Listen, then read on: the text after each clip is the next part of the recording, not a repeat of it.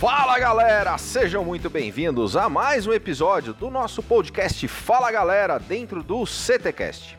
E eu te convido a se inscrever no canal, ativar as notificações e acompanhar semanalmente o nosso conteúdo nas plataformas do Spotify, Deezer, Google Podcasts, Apple Podcasts, no YouTube e no site do C T Segurança. E eu conto com você para compartilhar esse conteúdo nos grupos de WhatsApp, no Telegram, nas redes sociais e incentivar os seus colegas a ouvir e participar junto com a gente.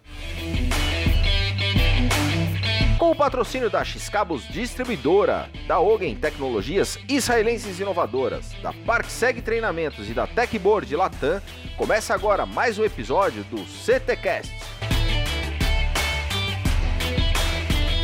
Eu sou o Kleber Reis e participam comigo neste episódio o professor Silvano Barbosa. Muito boa tarde, muito boa noite, muito bom dia, independente da hora que você estiver ouvindo a gente aqui hoje. Muito bom. E a nossa convidada especial deste episódio, Caroline Lasmar, está conosco. Olá, caros ouvintes. Olá, Kleber. Olá, Silvano. Vou na onda do Silvano. É bom dia, boa tarde, boa noite, boa madrugada. Kleber, você não esqueceu de ninguém que faz tempo que não aparece no CTCast? Quem?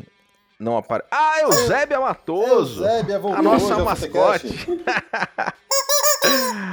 Pra quem não conhece, a Eusébia vai lá no Café com Segurança, lá no canal do YouTube do C T Segurança. Todas as manhãs ela tá lá no Café com Segurança. Café, inclusive, que a Carol também já participou conosco. Caroline Lasmar é sócia-diretora da Arslan Security Risk Solution, responsável por Brasil e Latam. É fisioterapeuta, especialista em emergência, com formação também em finanças e contabilidade na F G V, além de auditoria interna pela S G S. Muito bem-vinda, Carol. Muito obrigada. E o nosso tema de hoje será: a mudança começa na ação e não na intenção. Carol, antes de a gente entrar especificamente no tema, conta para nós, para nossa audiência, sobre a sua história, sobre a sua trajetória. Conto sim, Kleber. Então, eu, Caroline, não Carolina, tá? É bem importante frisar isso daí, mas carinhosamente Carol. Eu sou a mãe do Tom, sou esposa do Douglas, sou filha de Salim e Sônia, irmã do Rodrigo e Dinda, da Lara. Tenho trinta e cinco anos, nasci aqui em São Paulo, na Zona Norte. Quando criança tive uma visão que eu estava trabalhando vestida toda de branco e achei que era a área da saúde, de medicina, né? Fiquei com isso na cabeça. Então, é, meus pais não tiveram oportunidade de se formar, né? Terminar, meu, meu pai fez até a oitava série, minha mãe fez até a quarta. E aí eles, vendo a necessidade da educação no país, decidiram investir muito em mim e no meu irmão na educação, que eles sabiam que isso era o, o, o bem mais precioso que eles poderiam deixar, sabe? Além de ensino de valores e caráter. Então, aos onze anos, meu pai me colocou para estudar inglês, numa rede de escolas aí bem conhecida. E aí, aos treze, eu já estava me comunicando fluente numa viagem de férias que eu fiz com os meus pais a Fortaleza, é, um dia pegando elevador. A gente falou um boa tarde, a pessoa que estava no elevador respondeu um boa tarde diferente, ali logo vi que era uma estrangeira. E com dois anos de inglês me ousei a, a testar e conversar com ela e deu super certo, ela era uma escritora britânica. Nos sete dias que a gente ficou de férias lá, fiquei conversando com ela e isso só me motivou mais e mais. Aos quatorze eu comecei a trabalhar com meu pai, ele nessa época estava administrando um estacionamento na Zona Leste, que tinha um, um pátio bem grande, comportava duzentos e quarenta e cinco carros, vinte e cinco carretas, tinha lava rápido, tinha lugar, estacionamento para motos, então nessa época eu comecei a trabalhar com ele, ajudando na administração. E aí aos dezessete eu ingressei na fisioterapia, porque eu tinha tido aquela visão quando criança, né, de estar de branco, cuidando de pessoas. Aos vinte e dois eu já era especialista em emergência pela Unifesp. E aí eu comecei efetivamente a atuar no mercado de trabalho, né, na área de fisioterapia. E apesar de ser assim, um prazer inenarrável e impagável salvar e reabilitar pacientes, eu sentia que eu precisava de mais. Eu faltava alguma coisa. Por eu ter convivido e trabalhado com meu pai, eu percebi que eu gostava dessa questão burocrática do nosso país, acredite. É, eu gostava de ter um plano de carreira, saber que o meu idioma era um diferencial, foi um diferencial na faculdade, né, e na Unifesp. Eu fazia, mas melhores artigos científicos não estão em português. Então foi muito diferencial para mim mesmo, me ajudou muito na minha carreira, muitos artigos baseados em evidência, para fazer T C C em inglês, português, defesa de estudos, foi muito importante, mas eu queria isso no meu dia a dia, sabe? E aí, com vinte e três anos, eu decidi mudar de carreira total. Então, para uma época, para minha época, né, que já estava especialista na Unifesp, para a época eu já tinha três empregos, eu tinha um carro e para a época eu ganhava muito bem como fisioterapeuta. O, o piso de um fisioterapeuta não é muito bom, não. Mas para a época eu já ganhava muito bem. Para a época é, recém-especializada, eu já estava já tava com quatro mil e quinhentos reais por mês. E um veículo, isso, isso já era muito extraordinário na época. Eu vou te falar que às vezes é extraordinário até hoje para os formandos em fisioterapia. Mas eu não estava feliz, porque eu queria essas questões doidas do mundo corporativo aí. E aí eu resolvi dar um passo para trás. Pensei, o que, que eu tenho hoje aqui que me beneficia aí para o mundo corporativo? Eu não sou formada em administração. Hoje já está ficando um modo disruptivo da pessoa necessariamente não trabalhar naquilo que se forma. Mas há oito anos atrás não era muito bem assim, não. Imagina eu, da área da saúde, né? E aí, o que que eu tinha? O meu inglês. O meu inglês era um diferencial. E aí, como é que eu fiz? Eu simplesmente entrei nesses sites aí de vagas e me candidatei a uma vaga de hostess bilíngue. Hostess nada mais é do que a recepcionista que fica em pé em algum evento ou em alguma empresa para recepcionar os clientes, os parceiros, os candidatos e levar até a sala de reunião, gerenciar o coffee break, gerenciar o cafezinho, a aguinha, o soquinho, né? Então, eu dei esse passo para trás. E, assim, foi muito para trás. Porque, falei para vocês, eu estava um, um salário na época de quatro mil e quinhentos com um carro. Quando eu busquei essa oportunidade para começar a entrar no mundo corporativo, na época eu não ganhava nem mil reais. E eu falei, eu vou. Larguei tudo, eu falei, eu vou, para eu começar no mundo corporativo eu tenho que ter humildade, eu tenho que entender que eu, não, eu, só, sei, eu só tenho o meu inglês, entende? Isso que vai ter valia, e era já um diferencial. E aí eu comecei nessa empresa, é uma empresa de recrutamento muito conhecida mundialmente, como hostess bilíngue. No quinto mês eu já, eu já tinha participado de um processo interno, no quinto mês eu já era headhunter da divisão de healthcare, ou seja, fazendo recrutamento para empresas da área da saúde, que precisavam de bons profissionais no mercado, né? Que aí eles pagavam pelo outsourcing, né? Então, fazendo esse processo seletivo para hospitais, para indústrias farmacêuticas. Aí, no quinto mês, eu já estava nisso. Então, no quinto mês, eu já tinha recuperado a minha vida anterior, que eu já tinha dado um passo para trás, porque eu tinha uma meta bem rígida lá. Eu tinha meta de cem entrevistas por mês, vinte e cinco, vinte e cinco clientes para visitar, setenta e cinco mil reais de meta mensal que eu tinha que trazer. Dependendo do salário, eu tinha que fechar cinco vagas por mês, por mês. E o cliente tinha que ficar satisfeito até o quarto mês, porque era uma cláusula lá. Bom, e aí eu fiquei lá, passei pela divisão de healthcare, que era a área da saúde, fui convidada para ir para a divisão de insurance, que era a área de corretoras seguradoras, depois a divisão de banking, que era bancos, me chamou, e aí eu falei, ainda não é isso, porque eu aprendi muito com recrutamento e seleção lá. Lá foi minha escola, lá foi a minha escola, eles são pioneiros mesmo nisso, e é uma empresa britânica também. Eu falei, ainda não é isso, né? Eu falei, não, acho que eu quero ver a parte mais administrativa, mais financeira, mais de gestão de contratos, né? E aí eu fui trabalhar numa empresa francesa em dois mil e doze, fui ser administrativa financeira nessa empresa francesa que na época estava com marketing de afiliação, que hoje já é um boom no mercado, né? O pessoal usando marketing de afiliação para fazer e-mail marketing, retargeting, captação de leads via online. Eu já estava fazendo isso lá em dois mil e doze, na empresa que eu estava trabalhando. E ainda fui aprender sobre gestão de contratos, facilities, e aí na gestão de contrato tinha facilities e segurança, e finanças e contabilidade, porque eu era responsável por toda a parte financeira. E aí, nesse de finanças e contabilidade, eu me formei pela G V em finanças e contabilidade para realmente entender esse mundo. Eu fiquei três anos nessa empresa. Em dois mil e quinze, eu fui convidada a trabalhar em dois projetos do Grupo três G, que hoje, quem, como vocês sabem, quem encabeça aí, a gente está falando do Dilema, o Marcel Teles e, e o Carlos Pira, né? Eles me convidaram para fazer dois projetos deles, um de, com fins lucrativos, outro sem fins lucrativos. E aí eram dois projetos, nesses dois projetos eu era coordenadora administrativa financeira. E aí até então eu não tinha tido nenhuma possibilidade de fazer um intercâmbio. Todo o inglês que eu sei é estudado aqui no Brasil, e eu já tinha um inglês fluente, porque eu, eu amo, sempre me dediquei, minha vida é, é isso. E eu falei assim, quer saber, eu vou fazer um intercâmbio para a Espanha, para aprender espanhol. E fui para a Espanha. Meu primeiro intercâmbio, eu tinha vinte e seis anos de idade, foi quando eu consegui fazer o intercâmbio, né? E fui, foi super legal, fiquei morando na Espanha, eu era mais velha da turma, né, toda a galera lá com dezoito anos, eu lá, né, vinte e seis, mas foi muito bacana, tenho umas amizades até hoje, aprendi espanhol, voltei, voltei com nível avançado do espanhol, porque eu me dediquei mesmo.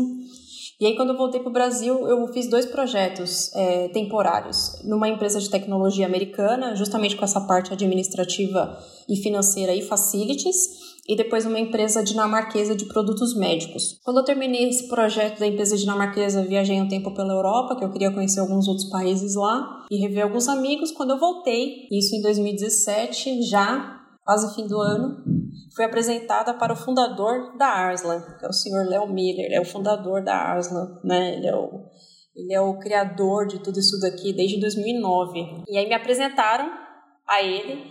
Ficamos aí, entre aspas, namorando de agosto de dois mil e dezessete. Em dezembro a gente efetivou. Em dezembro eu virei a diretora de operações da Arslan aqui no Brasil. E aí, desde então, é, totalmente inserida no mundo de, de segurança privada e também de serviços. Desde dezembro de dois mil e dezessete, empenhada aqui, entendendo esse mundo, entendendo as pessoas, passando por desafios, aprendendo muito conhecimento. Tem que ser tudo muito rápido, tem que ser para ontem, né? E em abril de dois mil e dezenove ele me, me, me convidou para ser sócia da Arslan, e desde abril de dois mil e dezenove eu sou sócia da Arslan, respondo pelo Brasil e, na verdade, por toda a América Latina. A gente tem operações na Chile, na Colômbia e no México, então eu dou todo o suporte para o time operacional lá, quando a gente tem operações lá, né? E aí, quando, quando antes de estourar a pandemia aqui no Brasil, a gente estava abrindo a última Arslan que falta, que é no continente americano, e a gente teve que congelar devido à pandemia, então tá lá em stand-by a abertura da Arslan, né? Então, estou aqui empenhada desde dezembro de dois mil e dezessete, estamos aqui localizados em São Paulo. A gente resolveu aproveitar essa pandemia, já era um projeto nosso de ir para um lugar maior, um lugar nosso, e a gente conquistou isso. Então hoje a gente está aqui em quinhentos metros quadrados, com alto conceito de segurança barra um layout boutique, né? Então tem segurança máxima aqui, mas a gente trouxe muito layout boutique aqui para a empresa. É, jamais falaram que, falam que é uma empresa de segurança, mas é, porque a gente tem o maior da tecnologia, procedimento e processos, que são de doutrinas britânicas. A nossa frota é totalmente orgânica, porque a gente quer garantir que tenha qualidade, que os carros estão com seguro em dia, a manutenção está em dia, que usam nossos trackers que a gente trouxe de, de Xangai, que é o nosso, a gente tem uma das filiais em Xangai e a gente trouxe para cá. Então a gente usa muito a, a tecnologia da Ásia, lá na Ásia a gente tem mais de sete filiais, né? E aí, desde que ingressou na Arslan, é, é muito desafio, é muito aprendizado. Desde que eu entrei aqui, me tornei auditora interna da Arslan. Então, a gente está no terceiro ano que nós nos recertificamos pelo I S O nove mil e um CAS, que é uma certificação internacional, onde nós somos é, reconhecidos pela I S O nove mil e um, tanto no Brasil quanto na União Europeia. Quando entrou o L G P D, para a gente não foi um grande impacto, porque para eu me tornar diretora, obrigatoriamente, eu tive que entender sobre a G D P R, porque é assim que a doutrina britânica funciona, é bem rígida a G D P R, e a L G P D é uma tropicalização da G D P R, né? A gente tem que respeitar o Código Civil, mas sem grandes novidades para mim. Claro que hoje eu tenho uma advogada totalmente especialista em cybersecurity que nos dá um apoio, porque é o nosso negócio, a gente precisa disso. E com grandes metas, né? A gente está com meta de abrir mais empresas aqui no Brasil, essa para terminar nos Estados Unidos, e estamos uma meta bem grande de entrar na Bolsa de Valores num período de tempo aí que vai ficar surpresa. E aí, com isso, eu concluo que eu, na verdade, eu sou a primeira mulher a ser sócia de uma empresa multinacional britânica de segurança privada no mundo, especialista em grandes eventos. A gente acabou de fazer o G sete, terminou o G sete, a gente já estava na Eurocopa, terminou a Eurocopa, nós somos responsáveis por todo o esquema de segurança do Japão, a gente já está falando do Qatar, e essa vida corrida aí, por ser a primeira mulher, tem muito a ver com o nosso tema. Fiz questão de constituir uma empresa formada com um quadro de noventa por cento mulheres aqui na empresa. Eu faço questão de falar isso. A sororidade vem da ação, não da intenção. Por isso que eu falei minha frase, vai falar minha frase de impacto.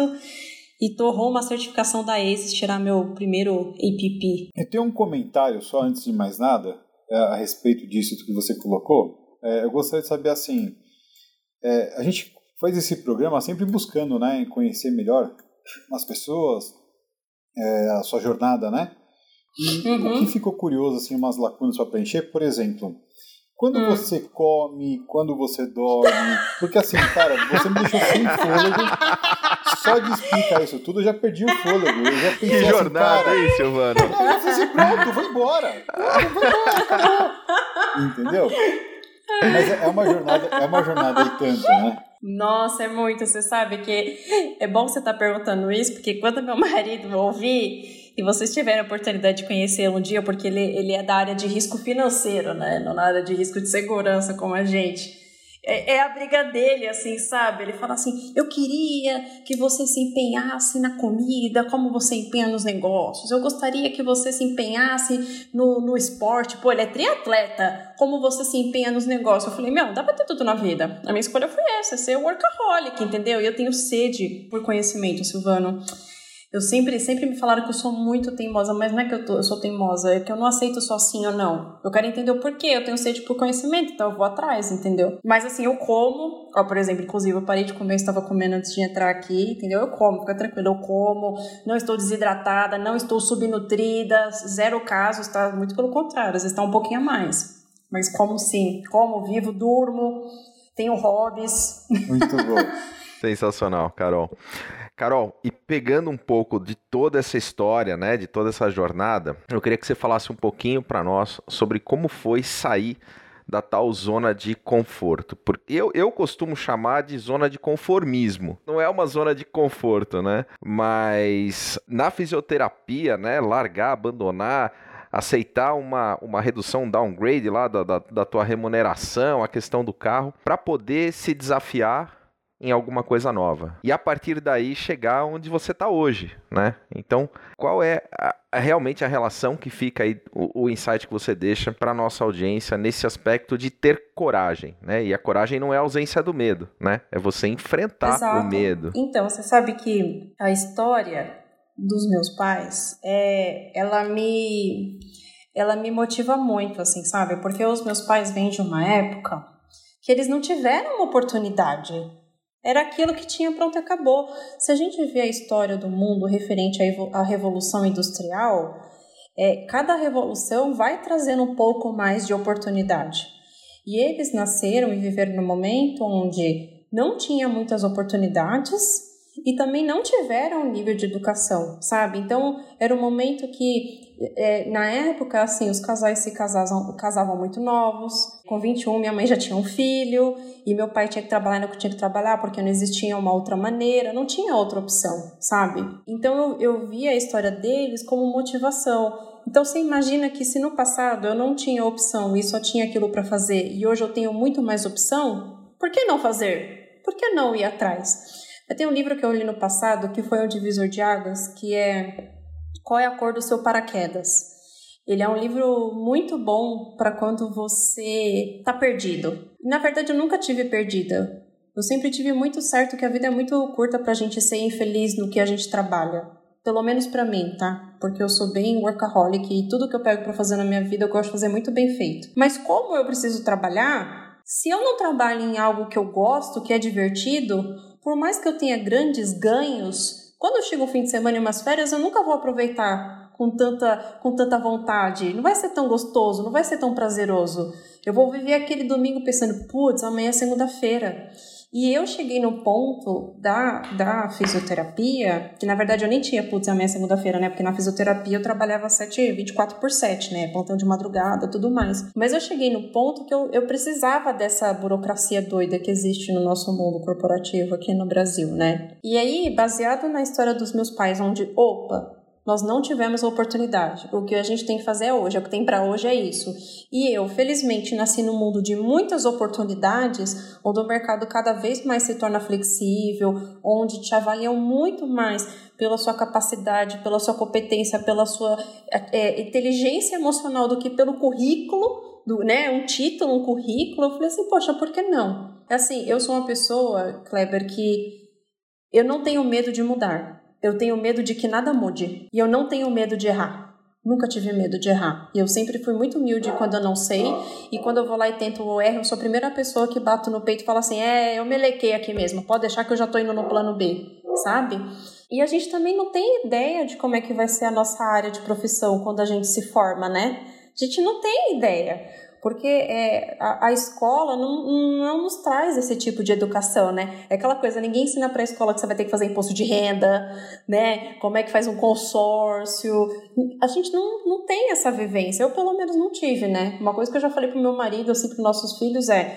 Eu quero logo que eles vão trabalhar, sabe? Tipo, quinze, dezesseis anos, independentemente da situação econômica que nós estivermos. Vá trabalhar, para você valorizar, para você começar a ter inteligência emocional, sabe? Para você saber realmente como é que o mundo funciona, a corporação funciona. A fisioterapia que eu te falei era esse prazer inenarrável.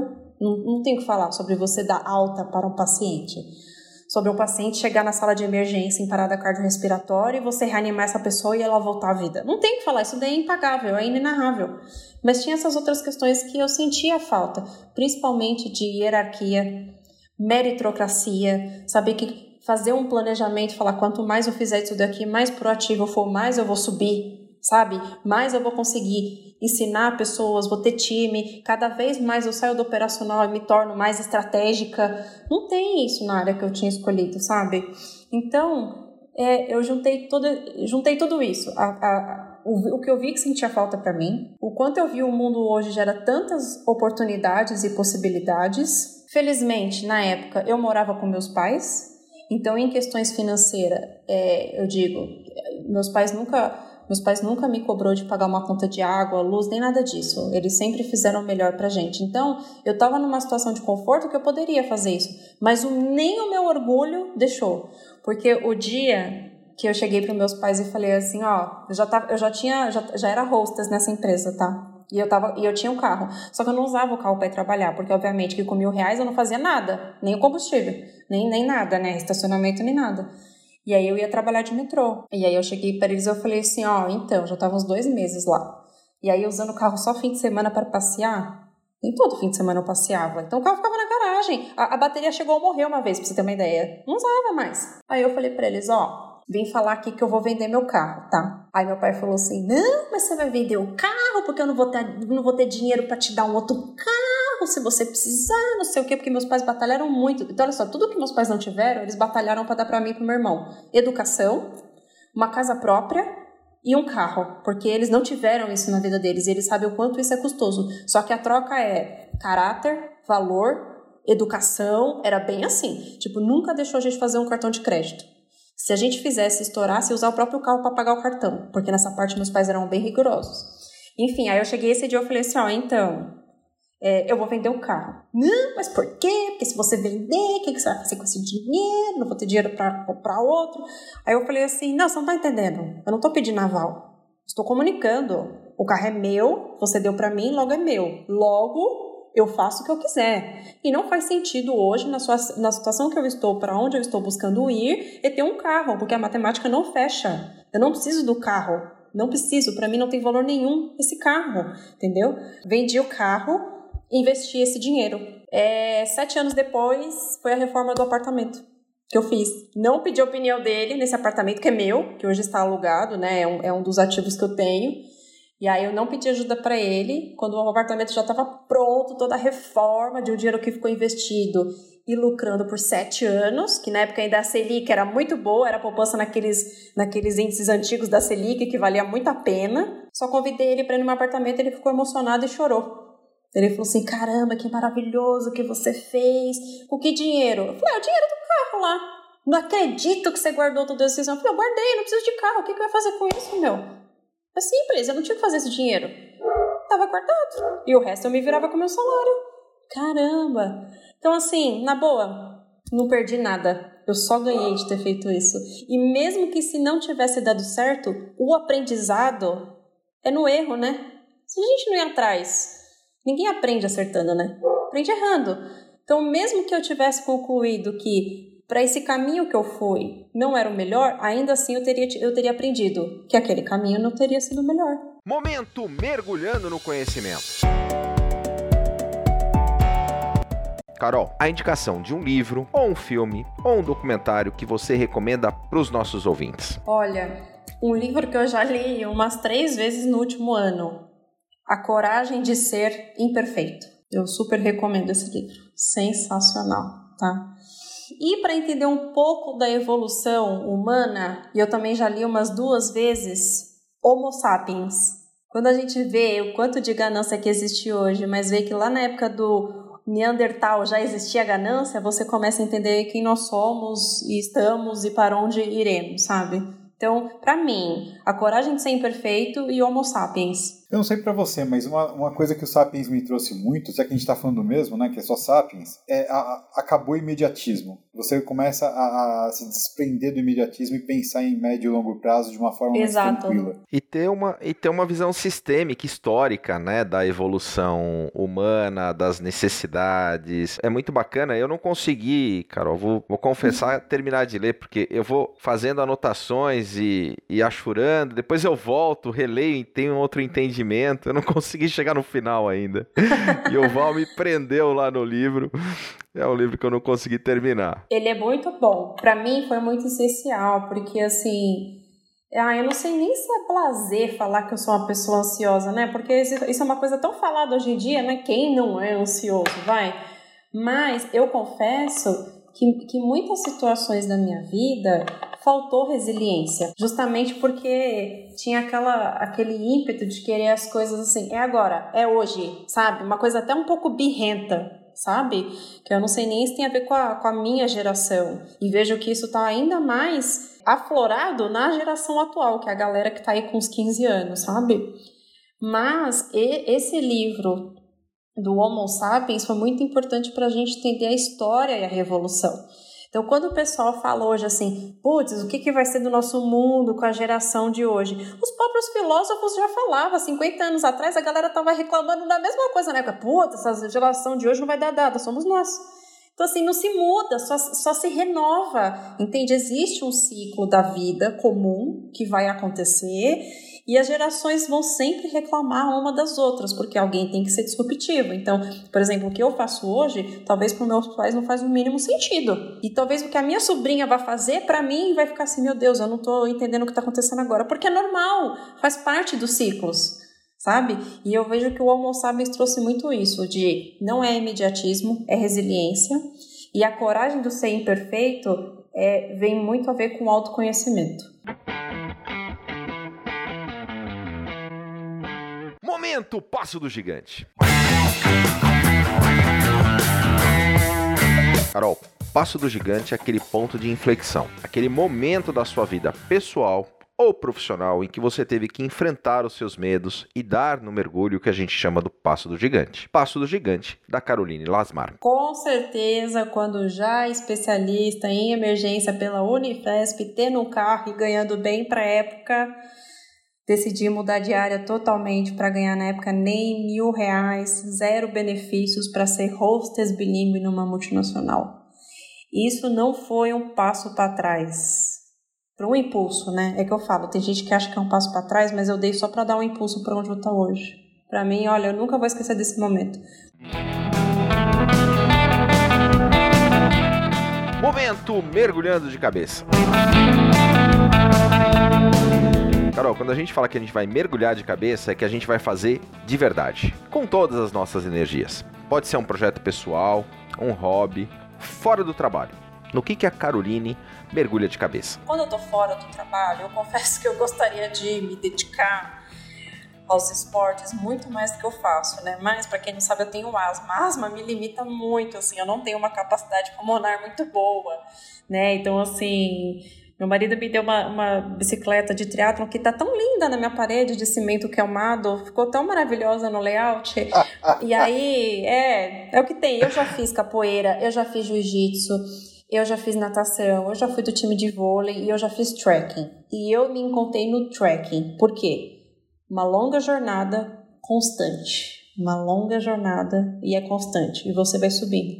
Então, eu vou dar um exemplo aqui do Pico dos Marins, que eu fiz, que é no Piquete. Ele está a dois mil quatrocentos e dois metros de altitude. O ar rarefeito. Eu não tive uma crise de asma. Por quê? É uma constante. Eu fui subindo gradativamente. O corpo foi se adaptando. Eu até levei minha bombinha. Não precisei usar. E eu cheguei a dois mil quatrocentos e dois metros, numa boa, sem falta de ar, assim. Eu lembro que nesse dia, quando eu terminei, eu chorei. E aí eu descobri o que, que é bom para mim. Exercícios, const... não pode ser exercícios de alto impacto. Tem que ser um exercício que vai aumentando gradativamente, que meu corpo vá se adaptando e eu vá conseguir liberar a minha mente e eu sinto que meu esforço está tendo retorno, que meu pulmão também está caminhando junto, sabe? Então, assim, o momento que eu mergulho de cabeça é realmente quando eu faço minhas caminhadas e, e o trekking, assim, sabe? É, eu não tenho que correr, eu não tenho que ser impulsiva, eu só tenho que ser resiliente. Eu só tenho que ser resiliente, eu tenho que continuar subindo a montanha, tranquilo, devagar, para chegar no pico. Independe se eu vou fazer em seis, oito, dez horas. Eu vou chegar lá, no meu tempo, sabe? E, e isso me ajuda muito, no, no, não somente no meu condicionamento físico, como no meu mental, como no meu propósito profissional. Onde, se eu quero as coisas para hoje, nem tudo vai vir hoje, mas não quer, deixar, não quer dizer que eu não tenho que começar a construir hoje. Eu tenho que começar a fazer hoje, se eu quero o resultado lá na frente. É a mesma coisa que quando eu escalei o Pico dos Marins. É a mesma coisa. Demorei dez horas para subir o pico, dois mil e quatrocentos metros de altitude, e desci em seis. E cheguei, por conta da resiliência, da constância. Então, o que eu gosto fora, quando eu estou na empresa, é justamente de fazer longas caminhadas. Assim, ontem mesmo eu caminhei e fiquei caminhando por onde eu moro, fiquei duas horas e meia caminhando, assim, só na cidade onde eu moro, fiquei caminhando, subida e descida, quando eu olhei já tinha sido duas horas e meia, só parei porque terminou a bateria do, do relógio, sabe? Então eu gosto disso, porque eu tô no ar, eu tô no ambiente aberto, tem, tem a natureza, tem pessoas, eu observo, mas eu também libero informação, sabe? E eu contemplo a natureza, eu vejo o quanto que ela é perfeita, o quanto ela é importante, sabe? Então, esse é o meu momento mergulhando de cabeça. Carol, participou com a gente já do Café, já participou do Gestoras, já teve em outros programas aqui do C T. E tem um tema é, que você traz com muita propriedade, né? E é uma das palavras mais fortes que a gente tem na atualidade quando a gente entra nesse tema, é a questão da sororidade. Quando a gente fala sororidade, eu, eu adoro olhar para o dicionário, né? Para começar a ter um certo parâmetro. E ele fala, né, que a união, é, a união e a aliança entre mulheres baseadas na empatia e no companheirismo, em busca de alcançar objetivos comuns. E ele vem falando que é, é, tem um aspecto da dimensão ética, política, né, e prática desse movimento para trazer igualdade de gêneros. Por que que isso é tão latente? Então, Silvano, é, isso é tão latente e tem que ser tão latente até que um dia a gente não fale sobre isso e nós começamos a falar sobre humanismo. Não existe humanismo ainda. Não existe, senão a gente não estaria levantando bandeira sobre L G B T Q I A mais, a gente não estaria levantando bandeira sobre P C D, a gente não estaria levantando bandeira sobre o feminismo, ou seja, eu torço muito para que um dia a gente chegue ao humanismo, ou seja, depende da sua cor, da sua raça, do seu gênero, do seu credo, independe de qualquer coisa, somos humanos. Respeito é mútuo, capacidades e competências e afins. E aí, eu resolvi abraçar essa causa de sororidade porque é a causa que eu sinto. Eu sinto isso. Para mim, eu sempre vou respeitar muito as outras batalhas, principalmente quando eu não as sinto. Então, por exemplo, quando eu vejo lutas dos negros, eu sempre vou estar junto com eles, mas eu jamais posso falar por eles, porque não é meu lugar. Eu não sou negra, eu não, passo, eu não passo por nada do que eles passam. Então, eu sempre vou respeitar a batalha deles com muito respeito, com muita empatia e, assim, vou estar com eles com o que for possível. Mas a sororidade, eu posso falar. Na minha jornada, eu acho que no mundo de segurança... É, o mundo de segurança onde eu estou hoje, eu acho que foi o mundo que eu mais passei por assédios, subestimações, descrenças, sabe, desrespeito, foi o mundo que eu mais passei, o mundo da segurança privada. Então eu falo isso com zero hipocrisia e zero moralismo, com certeza com muita convivência, muita batalha, sabe? Leva a gente imediatamente para o outro lado, porque uma coisa que me fascinou muito nas conversas anteriores foi quando você trouxe o lado positivo dessa diversidade e desse trabalho é, das mulheres na segurança. A gente tem um programa no C T que é o Gestoras da Segurança, justamente para enaltecer esse lado. Então, traz para a gente os, o, o qualificativo disso, porque é muito legal quando você coloca. A nossa primeira conversa, se não me engano, eu trouxe alguns dados realmente científicos que falam sobre toda a estrutura neurológica diferenciada entre um homem e uma mulher, né? e um ranking que entende capacidades e competências neurológicas cientificamente comprovado, ou seja, evidenciado. Vai começar a humilhação, tá? Vamos, vamos nos colocar no nosso lugar aqui agora. Sobre... Não, o pior sobre, é que a gente sobre... aplaude. Exato. Porque mas... faz sentido, né? O pior que faz. Quem manda em casa questão... não são elas. Não, mas assim, existe esse... Eu, eu, eu como, como eu me formei pela Unifesp, a Unifesp tem muito como base, é, o estudo da Unifesp é, eviden, é estudos baseados em evidência. Eu, por ser uma pessoa teimosa, eu, eu me formei no lugar certo, porque para mim não existe achismo, me mostra a prova e a gente conversa sobre isso. Então, olha só, né? Eu me formei no lugar que era a minha cara mesmo. E nessa parte neurológica entre homens e mulheres, é um fato... Mas, mesmo que se isso não fosse um fato, eu conseguiria facilmente verificar a capacidade das mulheres. Por mais que os homens, alguns, algumas famílias até hoje, ou vamos falar mais no passado, que os homens eram o chefe da casa, até entre as, todas essas passagens da Revolução Industrial, as mulheres começaram a se inserir na Revolução Industrial, a segunda, porque já não tinha homem suficiente, inclusive. As mulheres começaram a se inserir como artesãs. Só que ainda assim, o, o, o pioneiro, né, quem tinha mais os ganhos da casa, era o homem. Mas se esses homens não tinham as mulheres para administrar o dinheiro, comida, mercado, crianças, educação, também não sobrava nada. Então, assim, eu vejo as mulheres como muito resilientes, mulheres que decidem cuidar da família, porque cuidar da família é um mega de um trabalho, é um mega de um trabalho psicológico, e ainda lidar com os ganhos que vêm para casa, saber distribuir isso em manutenção da casa, educação, roupa, saúde, alimentação, ainda planeja férias da família, ainda leva os filhos para as festinhas dos amigos, compra os presentes para fi- os amigos, compra roupa nova para o filho para ir na festa, sabe? Tudo isso. Então, assim, é, mesmo que não tivesse comprovações neurológicas, eu vejo uma mulher, a mulher como uma, uma pessoa muito resiliente, e toda a evolução do nosso mundo vem mostrando isso, sabe? E a própria segunda, a segunda Revolução Industrial já teve a inserção das mulheres, porque só os homens não era, não tinha quantidade de homens suficientes para manejar as máquinas, quando começou a época das manufaturas, né? Então essa evolução já começou de lá. E aí a questão é que isso vai ficar cada vez inserido por uma questão, enfim, de necessidade, de, poxa, é, a gente também tem ideias, a gente também tem resiliente, é muito falado da nossa empatia. Quantos entrevistados vocês já tiveram falando que a gente gosta de ter mulheres no time de segurança porque elas, num, num momento de risco, numa gestão de crise, têm mais empatia, têm mais tato para lidar com essa pessoa numa gestão de crise, sabe? E atenta a detalhes também, alguns detalhes que a gente deixa passar, né? Olha, eu, eu sim, mas o homem, mas a gente também deixa. Por isso que eu falo, eu acho que a gente tem que falar sobre isso até um dia que a gente chegue no humanismo, onde as empresas não tenham que estar brigando por um pódio de levantar uma bandeira falando, eu vou entrar no... Esse ano tal empresa ganhou um prêmio porque chegou a quarenta por cento do quadro de mulheres. Meu, na boa, a gente tá brigando por isso hoje porque a gente tem que conquistar. No futuro eu quero que isso daí nem seja mais pauta. Eu acho que a gente tem coisa mais importante para se preocupar, entende? Tipo, a educação do nosso país, por exemplo, tá? A gente pegou e já, teve, já tem um sistema igualitário. Como é que tá a educação agora? Isso tem que chegar. Mas enquanto não chega, eu tenho que ser a pessoa que falar, gente, aqui eu faço a diferença. Aqui eu sou uma mulher, aqui eu tenho um time de mulheres... Aqui eu tenho sororidade, porque eu já passei por muitas coisas que, graças a Deus, estou numa posição que eu, como líder, eu posso falar, aqui não vai acontecer. E se você for trabalhar aqui, é assim que a banda vai tocar, com sororidade. E com alta performance. E tem que ter alta performance, porque a gente aqui é uma empresa de, de fins lucrativos, né? Exatamente. Muito Ô, Carol, legal.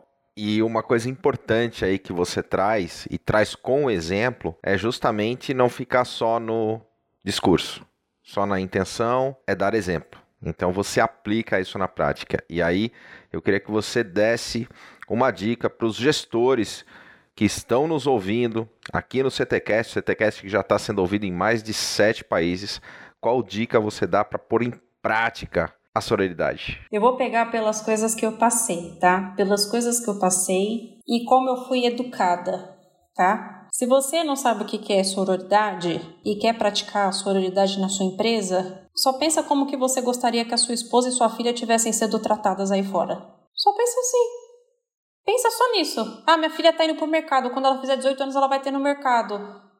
Pensa o que, pensa o que, que você faz com as suas funcionárias hoje Pensa ou então do que você já viu e pensa que você quer que a sua filha ou a sua esposa não faça por isso. Não passe por isso. Mesmo que seja o casal quem traz hoje os valores para dentro da, da casa de uma família, né? A gente não pode contar com a sorte, nós somos seres humanos, a gente fica doente, a gente está no meio de uma pandemia, uma empresa pode abrir a falência, enfim, várias coisas vão acontecer. Hoje, pode ser uma família que está trazendo os recursos da sua casa, amanhã pode ser só a mulher. Como é que você tra... Como é que você está fazendo isso na sua empresa? Então, assim, é, essa é a minha dica. Se você quer fazer diferente, não tenha intenção, vá lá e haja. Então, se, e se você quer ter uma ideia de como você quer agir, pense como que você gostaria que a sua esposa, sua filha, sua sobrinha, sua afilhada tivesse sendo tratada no mercado corporativo. Porque aí, quando dói, né? Quando dói na ferida, no calcanhar, aí a gente aprende a dar valor. Mas, sinceramente, eu acho que ninguém precisa passar por isso. Ninguém precisa passar por isso. Coloque em prática a sororidade, né, que é o meu foco aqui hoje, mas claro, coloque em prática o humanismo. Pense como é que você está sendo tratado e trate as pessoas como elas gostariam de ser tratada. É empatia. Não subestime as causas. A sua dor não é a mesma do outro. Então seja empático, acolha a dor do outro. Imagine que no futuro pode ser o do seu filho e sua filha. Eu tenho certeza que como pai e como mãe você não gosta de ver os seus filhos sofrendo. Se você pudesse, pegaria a dor deles. Então já seja um ser humano bom hoje. Faça muito melhor no mundo corporativo, sabe? É doído? Com certeza. Dói muito, dói muito, porque é uma batalha principalmente para nós mulheres e com certeza os, L G, os L G B T Q I A mais, e P C Ds batalham muito mais do que outras pessoas que, vamos falar entre grandes aspas, não estão dentro da convenção social normal que se diz aí no mundo. Não existe isso, né? Mas vamos falar que hoje ainda existe desse jeito. Então, dói muito. Tem muitas pessoas que têm que matar muito mais do que um leão por dia. Para essas pessoas que estão matando muito mais que um leão por dia, entenda que o sucesso não é a zona de conforto. Vai doer mesmo. Mas quanto mais você se conhece, menos dói. Você se torna uma pessoa antifrágil e você entende que muitos ataques que você recebe não tem nada a ver com você. Isso fala mais sobre o outro, a insegurança do outro, os traumas do outro, as negações que o outro passou. Então, mantenha-se firme no seu propósito, saiba o que você quer, saiba quem você é, saiba principalmente o que você não quer. E saiba o que você tem que ter, o que você tem que conhecer para chegar onde você quer. E aí qualquer, qualquer outra coisa, qualquer outra pessoa fica fichinha, porque aí é mais a fragilidade dos outros do que a sua. E se você quer um mundo melhor dentro do que eu estou falando, não basta só você ter a intenção, você tem que agir. A mudança se faz com ação, não é só ir na rua e levantar uma, banheira, uma bandeira. Mas o que, que você está fazendo na sua casa? O que, que você está fazendo na empresa que você trabalha hoje? Ou seja, a mudança vem da ação, não da intenção.